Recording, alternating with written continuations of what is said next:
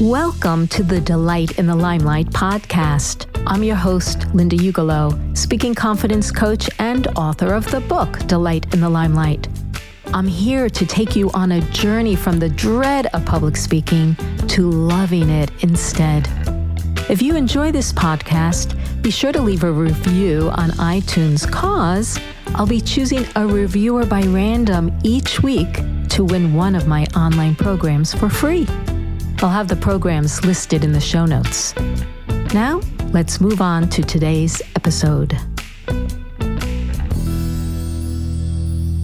Today, I want to share with you six tips for managing your anxiety when you speak.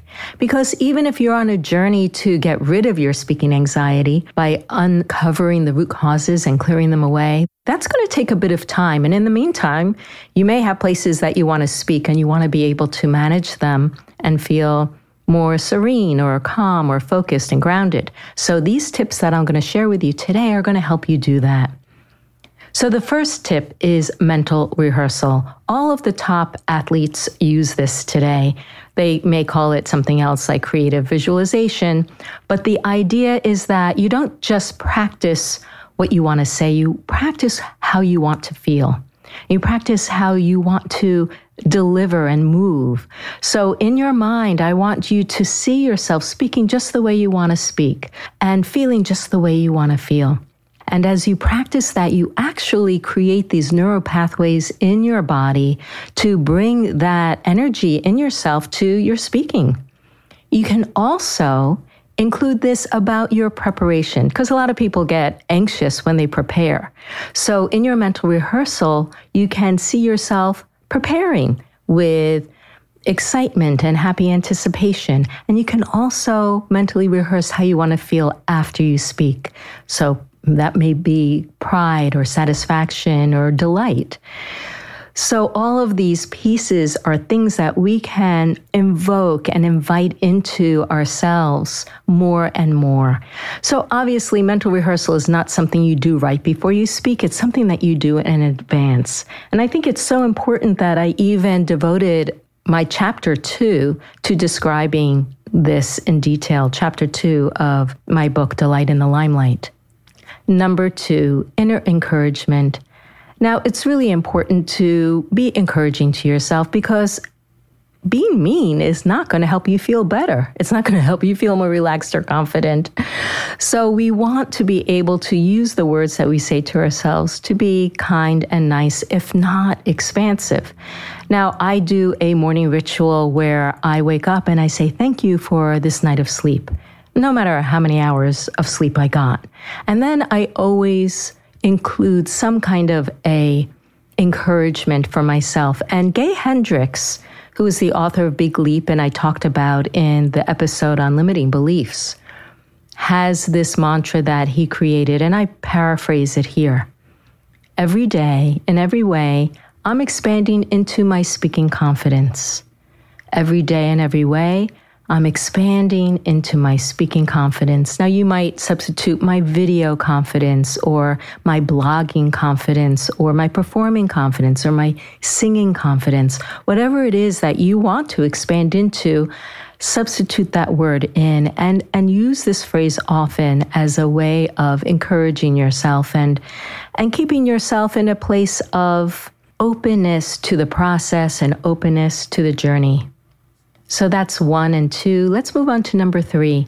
Number three is using movement to channel your anxiety, to channel the jitters.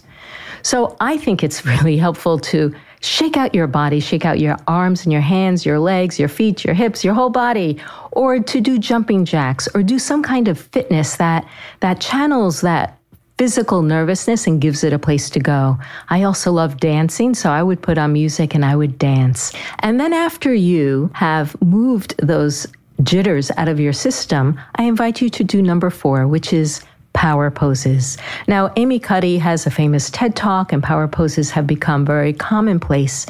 But not so many people know that after Amy Cuddy did her TED talk, some people in England wanted to replicate her research. And what they found was that any pose that strengthened your body, that engaged the strength of your body, worked equally to build a tailwind of confidence for you.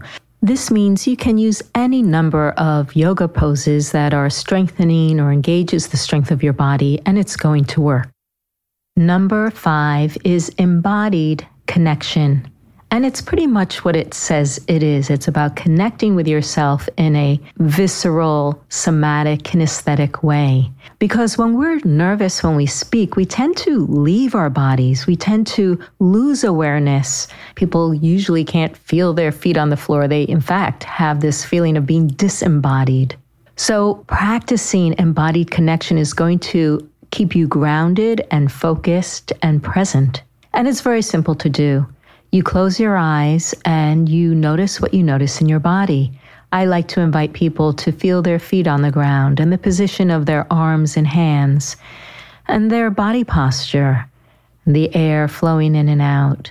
And whatever it is that comes to your mind and your mind's awareness as you close your eyes is a way that you connect in to your body. And this is going to help you speak with more equanimity it's going to help you find your words. It's going to help you stay connected with the people you're speaking with, as well as what you want to say, which is why I teach this to all my clients and students.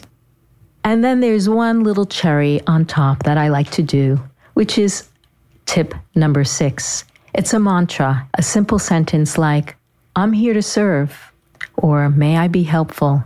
May I have fun?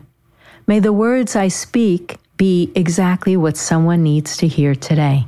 Some sentence that allows you to make the transition between all the preparation you've done and actually beginning to speak and allowing you to kind of like hand it off to the universe. All right. So these are the six tips mental rehearsal, inner encouragement, movement to channel the, the jitters, power poses or strengthening poses, embodied connection, and a mantra. Now, these are six tips that I have, but I actually have more, and I've put them all into a PDF of preparation rituals that you can do before you speak. And you can download this from lindaugelow.com forward slash rituals.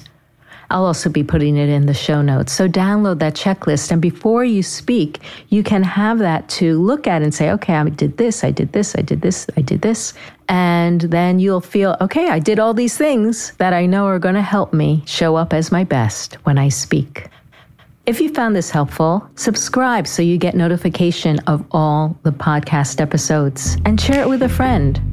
Until next time, wishing you speaking confidence and delight in the limelight.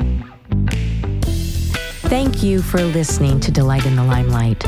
I hope you feel a little more hopeful and excited about speaking in public. If you like the show, recommend it to someone you know.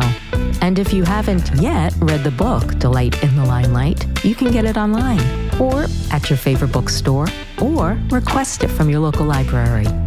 Remember, Speaking is our human design. Let's learn to delight in it together.